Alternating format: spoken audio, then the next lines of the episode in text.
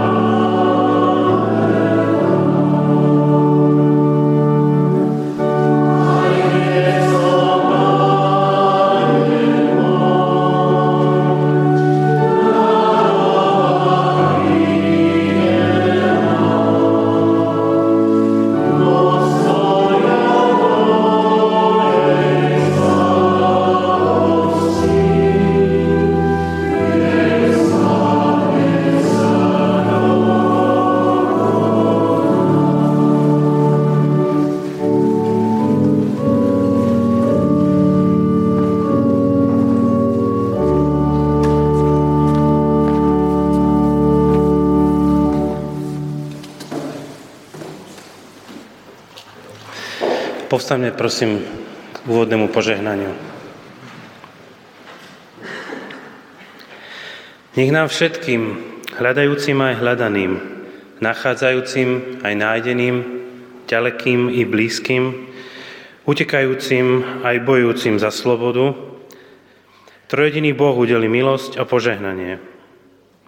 Nech nás vovádza do pravdy, nech nás premieňa láskou, nech nás rozvezuje slobodou v Kristovi Ježišovi, našom pánovi.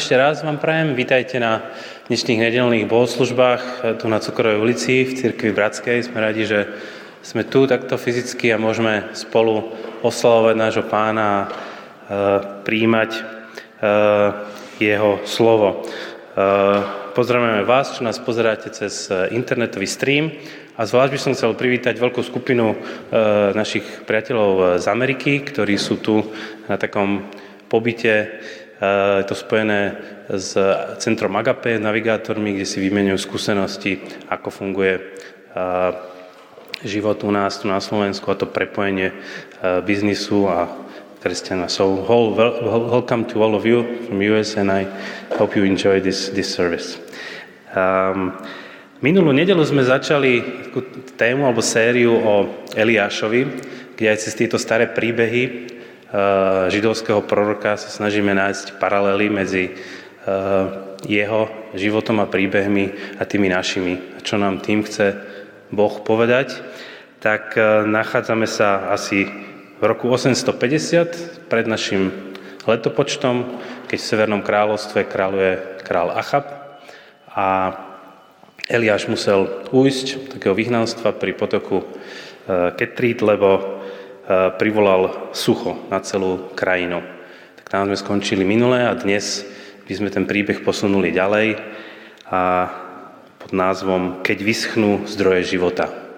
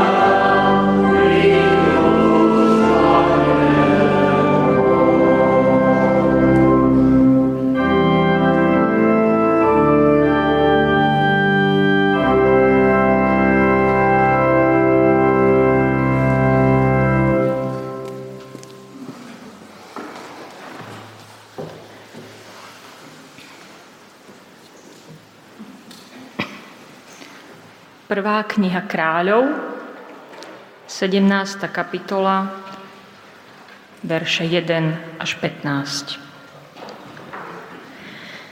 Vtedy povedal Eliáš Tyžbejský v Gileáde a Chábovi.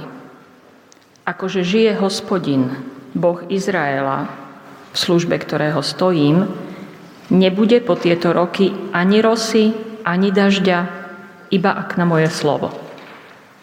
Na tomu zaznelo slovo hospodinovo. Odiď odtiaľto. Obráť sa na východ a ukry sa pri potoku Kerít, ktorý je na východ od Jordánu. Z potoka budeš piť a krkavcom som prikázal, aby ťa tam živili. Odišiel teda a učinil podľa slova hospodinovho. Odišiel a usadil sa pri potoku Kerit, ktorý je na východ od Jordánu. Krkavce prinášali mu chlieb a meso ráno, chlieb a meso večer a z potoka pil. Po nejakom čase však potok vyschol lebo v krajine nebolo dažďa. Vtedy mu zaznelo slovo hospodinovo. Staň a choď do Sarepty, ktorá patrí k Sidónu a bývaj tam. Prikázal som tam vdove, aby ťa živila. Stal teda a odišiel do Sarepty. Keď došiel ku bráne mesta, bola tam práve vdova, ktorá zbierala drevo. Zavolal na ňu a povedal, Prines mi prosím trochu vody v nádobe, nech sa napijem. A keď mu šla priniesť, zavolal za ňou, priniesť so sebou aj, chraň, aj krajec chleba. Ona však povedala, akože žije hospodin, tvoj boh, nemám nič upečené. Mám iba za hrst múky, hrnci a trochu oleja v krčahu. Práve zbieram zo pár kúskov dreva a idem to pripraviť sebe a svojmu synovi. Keď to zjeme, zomrieme. Na to jej Eliáš povedal, neboj sa, choď, urob, ako hovoríš, ale urob z toho najprv malý posúch a prines mi ho. Sebe a svojmu synovi urobíš potom. Lebo takto hovorí hospodin, Boh Izraela. Z hrnca sa neminie múka, ani z krčaha nebude chýbať olej, až do dňa, keď hospodin zošle na zem dážď.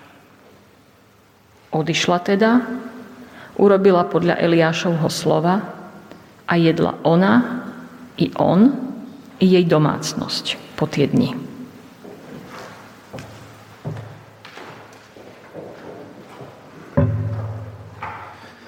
Povstaňme k spoločnej modlitbe.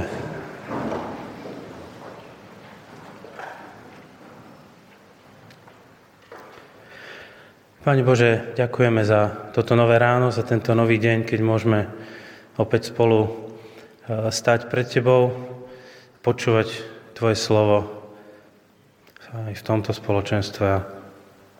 Chcem Ti ďakovať veľmi za e, slobodu, za blahobyt a za pokoj v našej krajine, ktorý tak často aj dnes kontrastuje s nepokojom, ktorý vidíme okolo seba vo svete. A aj dnešné ráno myslíme na Ukrajinu, ale aj na ten nový konflikt, ktorý sa rozhorel v Izraeli medzi palestínčanmi a Izraelčanmi. A tak prosíme, aby si tú situáciu mal vo svojej ruke, ale myslíme na mnohých ľudí v Izraeli, ktorí zomreli alebo stratili strechu nad hlavou, Myslíme tiež na ľudí v Gaze, ktorí eh, v často bezvýchodiskovej situácii alebo sfanatizovaní podľahli hnevu a nenávisti. Prosíme ťa, aby si sa zlutoval aj nad týmto regiónom, touto oblasťou a priniesol tam svoj pokoj a mier. A často sa nám zdá, že vyprahnuté nie sú len krajiny a územia, ako v tom prípade Eliáša, ale že sú vyprahnuté aj naše vnútra, naše city a naše vzťahy. tak ťa prosíme, aby si aj dneska ráno prinášal svoj pokoj, svoju nádej a vieru aj do našich životov, tak ako to prijala tá vdova zo Sarepty. Buď prosíme ťa tu prítomný dnes medzi nami, na hovorku nám. Amen.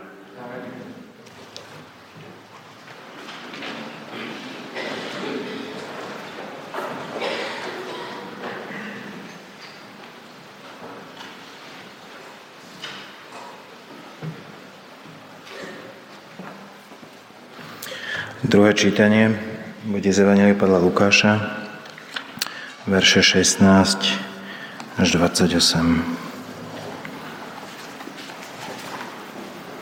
Lukáš 4, 16 až 28. Tak prišiel aj do Nazareta, kde bol vychovaný a podľa svojho zvyku vošiel v deň sobotný do synagógy a vstal, aby čítal. I podali mu knihu proroka Izaiáša. A keď otvoril knihu, našiel miesto, kde bolo napísané. Duch pánov nado mnou, lebo pomazal ma zvestovať chudobným evanielium, uzdravovať skrušeným srdcom, poslal ma hlásať zajatým prepustenie a slepým navrátenie zraku, utlačaným oslobodenie a zvestovať vzácný rok pánov. Keď zavrel knihu a vrátil ju služobníkovi, sadol si. Oči všetkých v, v synagóge upierali sa na neho. A on začal im hovoriť. Dnes sa naplnilo toto písmo vo vašich ušiach. A všetci mu prisviečali, obdivovali slova o milosti, ktoré vychádzali z jeho úst a hovorili. Či tento nie je syn Jozefov? I povedal im, Iste mi pripomeniete príslovie. Lekár uzdrav sám seba. Počuli sme, čo sa stalo v Kafarnaume. Urob to aj tu, vo svojej odčine. A doložil. Ámen, hovorím vám. Ani jeden prorok nie je vzácný vo svojej odčine. Ale pravdu vám vravím. Mnoho vdov žilo za dňou Eliášových v Izraeli, keď 3 roky a 6 mesiacov bolo nebo zavreté, takže veľký hlad nastal po celej zemi, ale ani k jednej z nich nebol poslaný Eliáš, len do Sarepty Sidonskej, k žene vdove. A mnoho malomocných žilo v Izraeli za proroka Elizea, ale ani jeden z nich nebol očistený, len Náman sírsky. A všetci v synagóge spanuli hnevom, keď to počuli.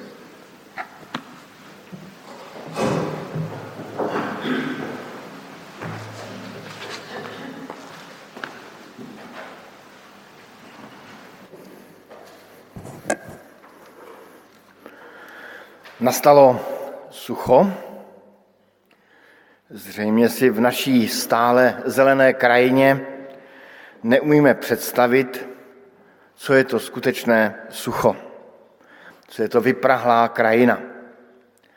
V roce 2018 postihlo sucho poprvé ve světovém měřítku velkou metropoli, kapské město v Africe. Tam tehdy byl vyhlášen dokonce den D, já jsem to sledoval s napětím, tak byl vyhlášen den D, kdy definitivně v tomto velkom městě, představme si prostě obrovské město, tak kdy tam dojde voda. Ty obrázky jsou přímo z toho kapského města, z tohoto období. Za pomocí drastických úsporných opatření se potom podařilo krizi překonat ale mezi eh, vodaři nebo odborníky na vodu je tento příběh dodnes vážným mementem. Minulou neděli jsme četli, že sucho, ale opravdu skutečné sucho, přišlo na severní Izrael. Tímto činem chtěl Eliáš donutit tehdejšího krále Achaba, k obrácení od pohanských božstev k Bohu Izraele. Od Boha Bála, Boha deště, k hospodinu. A tuto neděli nacházíme Eliáše schovaného u potoka Kerít, kam ho poslal hospodin.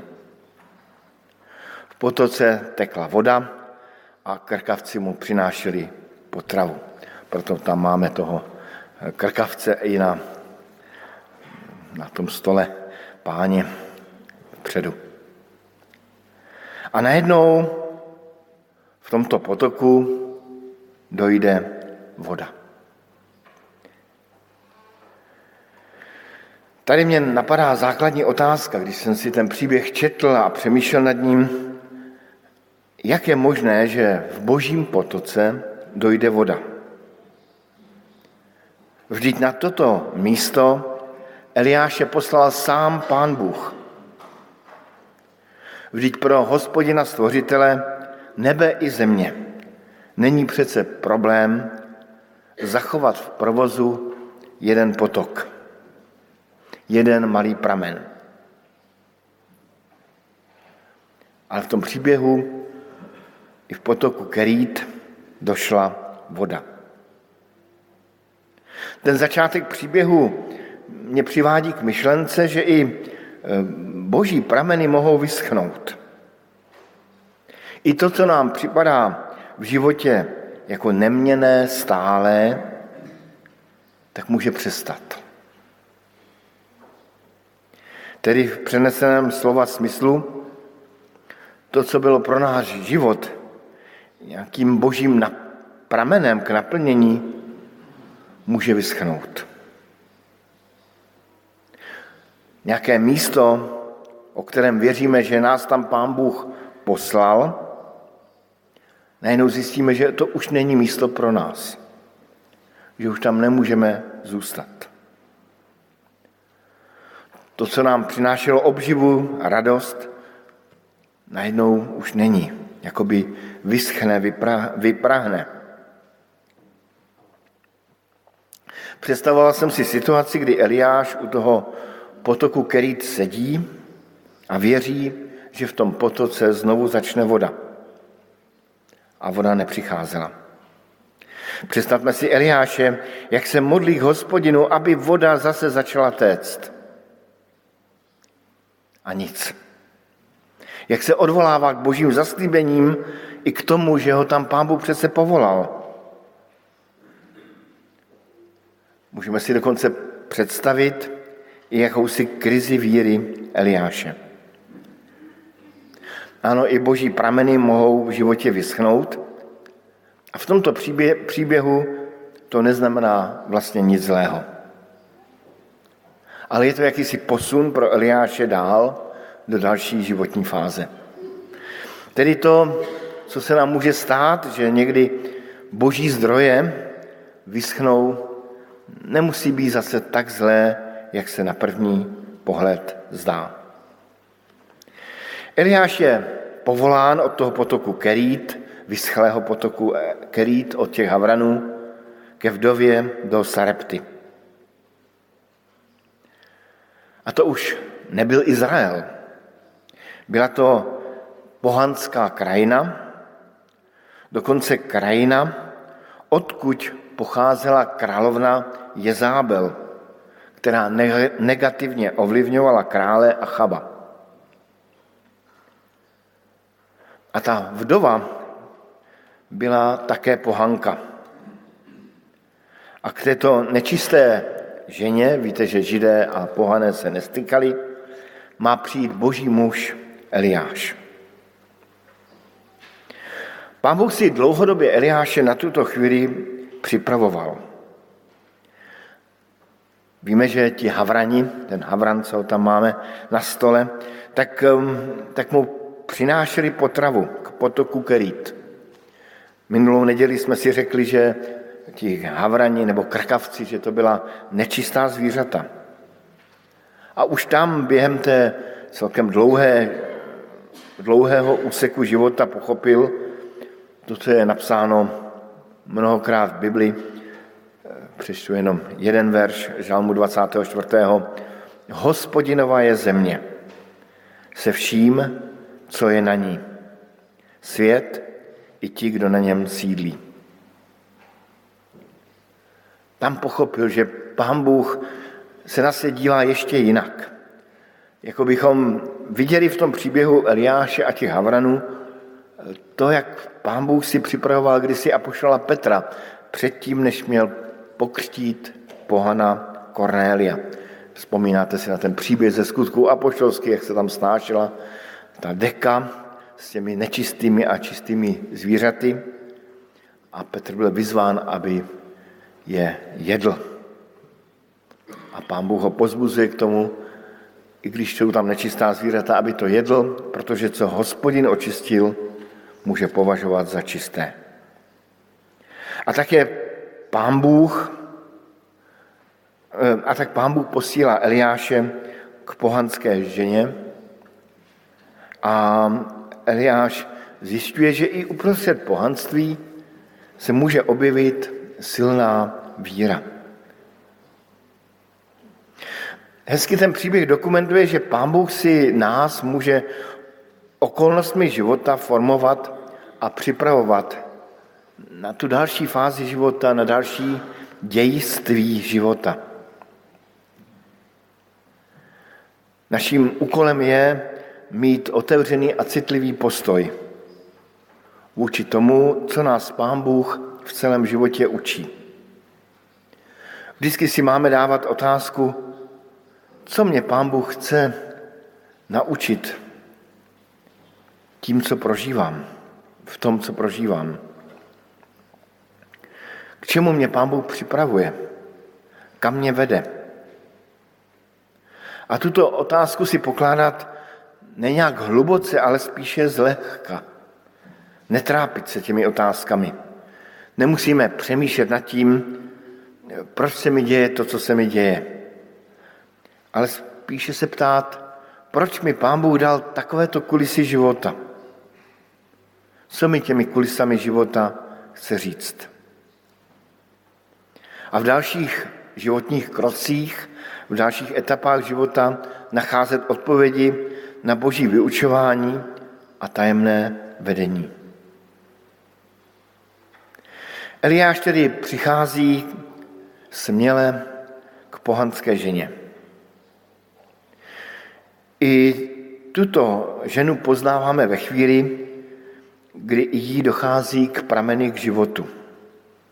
A to doslova k fyzickému životu. Jednak je to vdova, tedy žena s citelným omezením. Úděl vdov byl v tehdejší společnosti velmi těžký. Neměla zastánce. Proto pán Bůh sám říká, že já jsem zastánce vdov, vdov a sirotku. A ani v dnešní společnosti to nemají osamělé ženy a zvláště s dětmi jednoduché. A navíc je tu ono sucho. A té ženě dochází poslední zásoby jídla. Olej a mouka.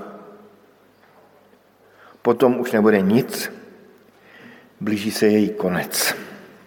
Proto i je tam nádobka, je tam oleje v té nádobce, to by možná vyšlo na více jídel, ale e, ta žena tam měla už opravdu jenom u dna. Málo toho oleje a málo mouky. A Eliáš tu ženu vyzývá, a kdyby je nejprve upekla placku, nějaký ten posůch jemu a teprve potom sobě a svému dítěti. Zní to až sobecky od Eliáše, ale je to velká výzva pro ženu a její víru a pro její obětavost. Dovedu si představit tu chvíli, jak si říká, tak mám to risknout nebo ne. Říká mi Eliáš pravdu, že, že, že toho oleje neubyde, té mouky neubyde, anebo si vymýšlí. A ta žena jde do risku a uvěří slovu proroka. A zároveň ukazuje svoji obětavost. Jakoby v tu chvíli nejde na prvním místě o sebe, ale o toho božího muže o Pána Boha. Když jsem eh, četl takovou stručnou křesťanskou příručku, byla to taková tenouká knížka o tom, jak správně hospodařit s penězmi. Ta příručka byla určena pro ty, kdo procházejí finanční krizí, kdo jsou nějak zadluženi. A obsahovala spoustu dobrých rad, které obecně asi známe a nemusím je říkat, ale nejvíc mě zaujala hned první rada na prvním místě. Spočítejte si, kolik máte peněz a přemýšlejte, kolik z těchto peněz můžete dát na něco dobrého ve vašem okolí. Kolik z těchto peněz můžete darovat někomu, kdo ty peníze skutečně potřebuje. A znovu zdůraznuju, ta příručka byla určena pro ty, kteří jsou spíše zadluženi nebo ve vážných finančních problémech. Mě ta rada velice zaučila, zaujala. Jakoby hned od začátku vedla k tomu, aby se čtenář naučil dávat, obětovat. Aby si přenastavil v hlavě, že se dá s penězmi hospodařit taky úplně jinak. Jakoby nám pán Bůh v tom příběhu, v tom příběhu eh, Eliáše a té vdovy nechal zaznít slovo Kristovo, které později pán Ježíš mnohokrát opakuje. Kdo by usiloval svůj život zachovat, ztratí jej. A kdo jej ztratí, zachová jej. Ta žena ztratila svůj život, nebo spíše risknula ztrátu života a získala vše. Přežila období sucha. Z nádoby na olej neubývalo a z nádoby na mouku také ne. Nenadarmo později Kristus tuto její víru ocenil. A my jsme to četli v tom druhém čtení, kdy pán Ježíš říká, popravdě vám říkám, mnoho vdov v Izraeli za dnu Eliášových, když se zavřelo nebe na tři a půl roku nad celou zemí a přišel veliký hlad. Ale k žádné nebyl Eliáš poslán, nýbrž jen k oné vdově do Sarepty v zemi Sidonské. Jakoby vyzvihl tu, tu jedinečnou víru, odvahu i obětavost té pohanské ženy. A Kristus smutně ve své domovině konstatuje, že lepší kvalitu víry nakonec najde u pohanských národů než u domácích víry. V tom příběhu nám pán Bůh skrze Eliáše dává výzvu i pro naše životy. Každý z nás máme svůj život. A je na nás, co s životem uděláme. Ta žena ve víře a obětavě dala svůj život v sásku samotnému Pánu Bohu. V tu chvíli dala Pánu Bohu kus té placky, toho posůchu a v té placce by dala celý svůj život. Ale evangelium nám říká, že Pánu Bohu máme dát celý život. Hezky to, velmi pěkně to zhrnul, nebo vysvětlil C.S. Lewis eh, ve své knize eh, k jádru křesťanství, nebo hovory. A já se k těm jeho slovům vracím a tak na závěr i kázání se chci eh, s těmi, s těmi slovy jeho rozdělit i s vámi. Říká tam, nebo píše tam tato slova. Svoje já musíme odhodit, tak říkajíc, naslepo. Kristus dá skutečně novou osobnost. Prvním krokem je pokusit se na své já zapomenout. Vaše opravdové já k vám nepřijde, dokud je budete hledat. Přijdete, přijde, až budete hledat jeho s velkým je. Není to podivné? Totež platí i pro každodenní věci. Dokonce ani ve společenském životě nezapůsobíte na jiné, dokud se nepřestanete starat o to, jak na ně působíte. Nikdy nebude originální člověk, který se snaží originální být. Zatímco se pokoušíte lidem říkat pravdu, stanete se v devíti případech z deseti originální, aniž byste si toho všimli. Vzdejte se sama sebe a naleznete skutečné já. Straťte svůj život a zachráníte jej. Podrobte smrti den co den své ambice, svá přání i celé svoje tělo. Nenechávejte si nic pro sebe.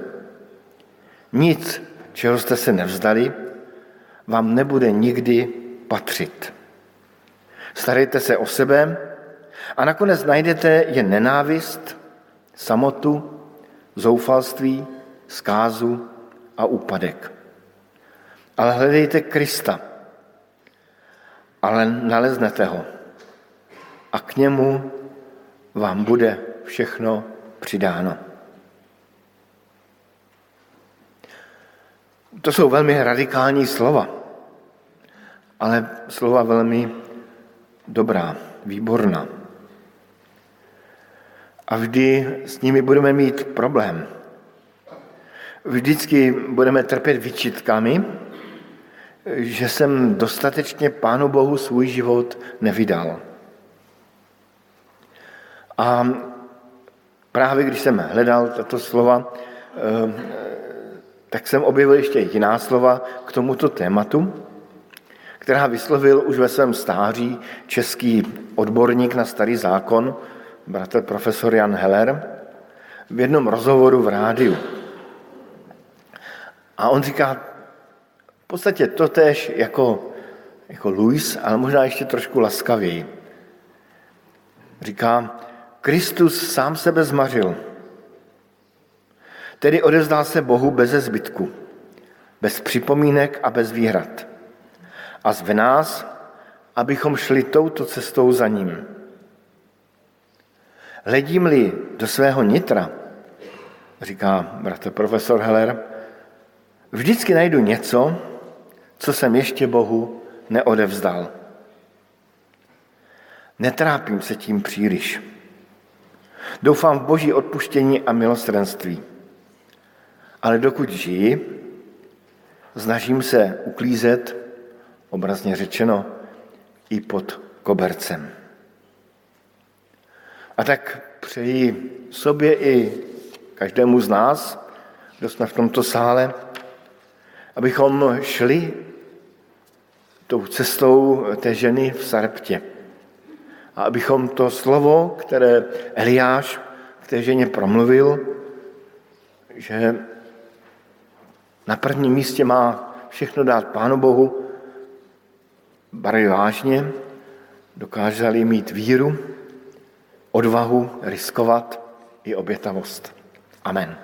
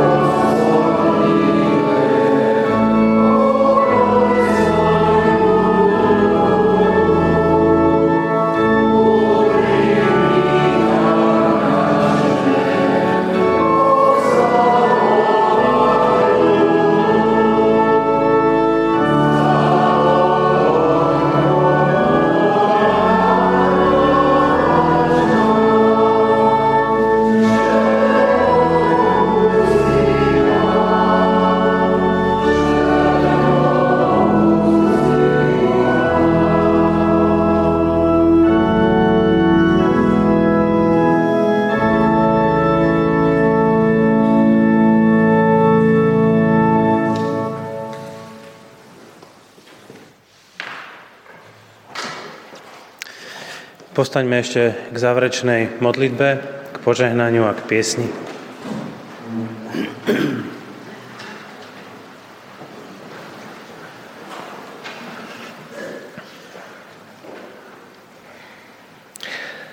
Bože náš, stojíme tu pred Tebou ako ľudia, ktorí už všetci dobre vieme, čo je sucho. A aj keď už dávno nie sme poľnohospodári a vieme cestovať po svete ku miestam, kde je vody ešte stále dosť, to sucho, ktoré každý z nás sme už stretli, zažili a dobre poznáme, je asi aj v iných oblastiach. Niekedy v našich vzťahoch, niekedy v našich prácach, projektoch a veciach, ktoré vnímame ako svoje poslanie. Niekedy sme zažili sucho vo svojom zdraví alebo svojich, zdraví svojich blízkych. Ako sme putovali púšťou a hľadali stále ďalšie a ďalšie studne a ďalšie a ďalšie potoky vysychali, každý sme zažili to, že potrebujeme zažiť a počuť Tvoj hlas a dať si nechať od Teba podať živú vodu väčšného života. Sucho tu vždy bolo. Možno sú dni, kedy to vnímame viac. A spoločne prežívané katastrofy, ako celosvetovú pandémiu covidu alebo vojny, ktoré sú blízko nás, nám to sucho zvýrazňujú o niečo viac. Ďakujem ti aj za toto miesto, ďakujem ti za tvoje slovo, ďakujem ti za veľa a veľa ľudí, ktorí zrkadlia aj pre mňa tvoj hlas. Aj v svete, ktorý niekedy prepadá smútku, depresii, beznádej a cynizmu, prosím, daj nám všetkým silu a vieru šíriť ďalej nádej, prinášať radosť a byť vytrvalý a zvestovať druhým, ozvenu toho burácania vodopádov, zurčania potokov pre každého ostatného. Amen.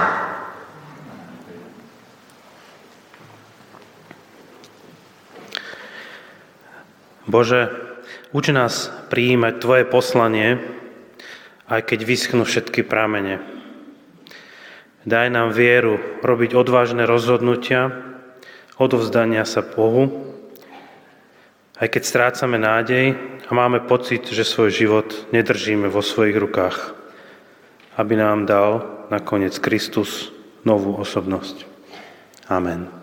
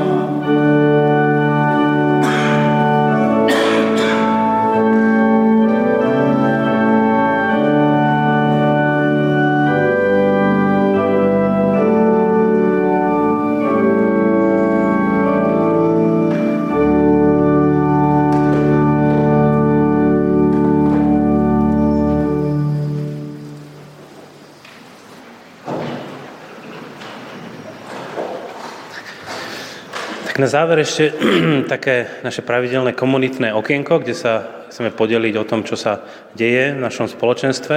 Tak by som chcel teraz poprosiť e, Pala Boroša a aj niektorých dorastencov, aby zreferovali krátko, ako sa mali na svojej víkendovke.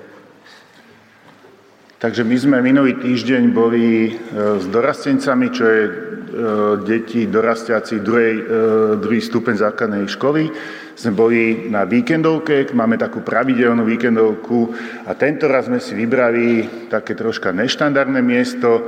Boli sme že zhromaždení na Starej Turej.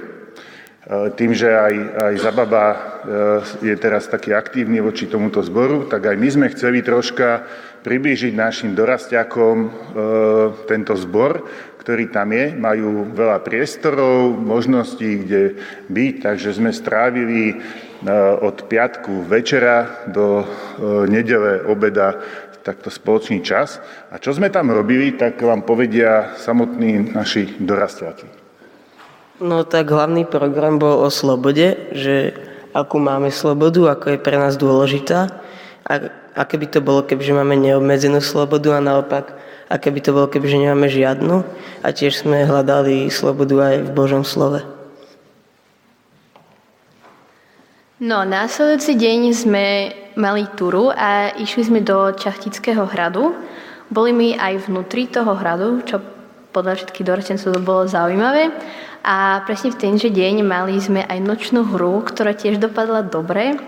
Aj keď nám to išlo ne 30 minút a hodinu a počas, to, počas toho jeden z našich vedúcich stratil mobil, ale bolo to celkom dobré. Tak väčšina bola povedaná za mňa, ale ja som bol rád, že som tam bol, že tam boli aj mladší účastníci, že sme si ich mohli viesť, aby aj oni videli, ako vyzerá iná komunita Cerkvy Bratskej okrem v Bratislave. Tak, no.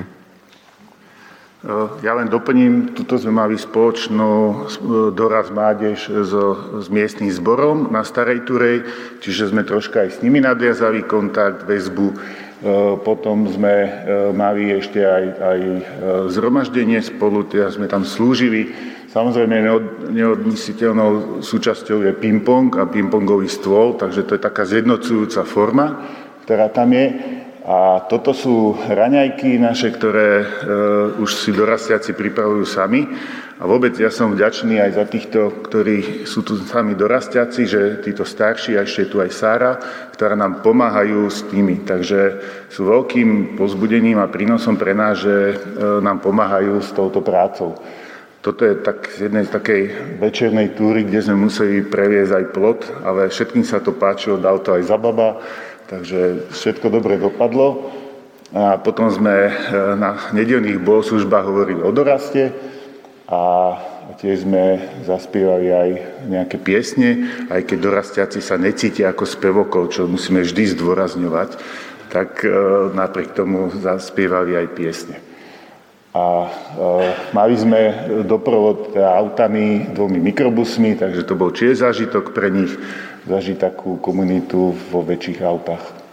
Takže ďakujeme, e, myslíte na nás, na dorast, na, dorast, na stretnutia, na mladých e, a ďakujeme, že môžeme tu takto byť a súčasťou tohto spoločenstva. Možno ešte ostaňte, ostaňte tú chvíľku, že uh, sa krátko pomodlím za túto. Tak Páne Bože, ďaká aj za túto prácu. Ďakujem Ti za vedúcich, ktorí venujú svoj čas aj za e, týchto detí, už pomaly mladých ľudí, ktorí e, sa radi cítia spolu a tvoria partiu a aj sami už preberajú zodpovednosť. Ďakujem ti za takýto výlet a možnosť, že aby sa utužili medzi nimi vzťahy, aby sa aj naučili niečo o sebe, aj, aj o Bohu a Prosím ťa, aby si ich požehnával, aby eh, mohli rásť eh, aj vo viere v Teba, aby mohli nachádzať tie momenty, ktoré ich privedú bližšie k Tebe. Tak ďakujem ešte raz a prosíme o Tvoje požehnanie aj pre nich. Amen. Amen.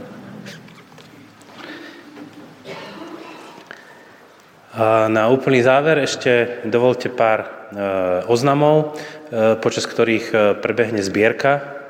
Neviem, Palo, košiky. Či s oznamov teda v, v tomto týždni sú naše pravidelné ešte stretnutia. V útorok je biblická hodina pre ženy o 6. a v piatok e, dorast, o ktorom sme práve hovorili, sa stretávajú o 5. E, budúcu nedelu bohoslužby tak ako zvyčajne tu na tomto mieste. E, náš kazateľ Peter Kučera bude slúžiť práve na Starej Turej a k nám príde vikár z CB Litomyšl z Čiech, Lukáš Rejman, ktorý nám zase posunie ten Eliášov príbeh o krok ďalej. Dávame len do pozornosti, že štvrtok 19.10., e, čiže nie tento štvrtok, ale ten ďalší, e, bude e, stretnutie seniorov, kde pozývame všetkých seniorov, ale aj ostatných, ktorí by to zaujímalo. Program budú mať Vánovci, Joško so Zuzkou, tak ste všetci srdečne vítaní. Tak ďakujeme veľmi pekne aj za všetky príspevky, ktoré posielate na prácu a aktivity, ktoré sa dejú v tomto spoločenstve. Ešte jeden oznam.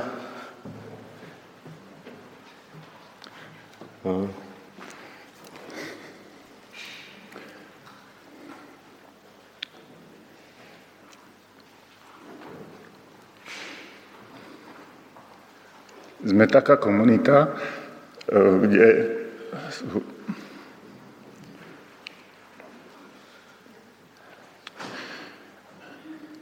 kde sú rôzni ľudia. K nám na dorast chodí Zlaťa, chodí i so sestrou Kyrou, ktorá je teraz na besiedke a chodí ich mama. Im chýba otec, lebo je na fronte. A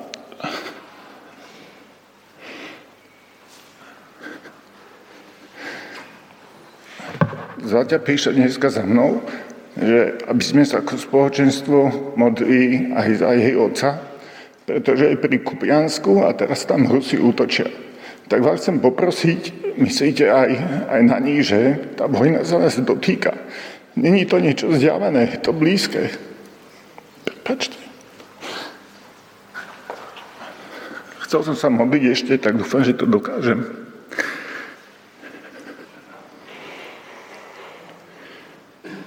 Pane Ježiši, ďakujem Ti, že že te máme, že ty si nad všetkým, že, že ku tebe môžeme prichádzať so všetkými starostiami. Ďakujem ti, že v tebe je naša nádej, že veci nemáme my vo svojich rukách, ale že ich máš ty. Tak ťa prosím aj o pomoc, o ochranu, o vedenie aj všetkých ľudí, ktorí rozhodujú možno o súde krajín, o súde národov, o súde ľudských osudov, aby aj oni uznali tvoju vládu nad týmto všetkým. Prosím ťa aj za tú situáciu na Ukrajine, aby si bol tam ty prítomný a bol pri, nich, pri všetkých tých ľuďoch. Prosíme ťa za to. Amen.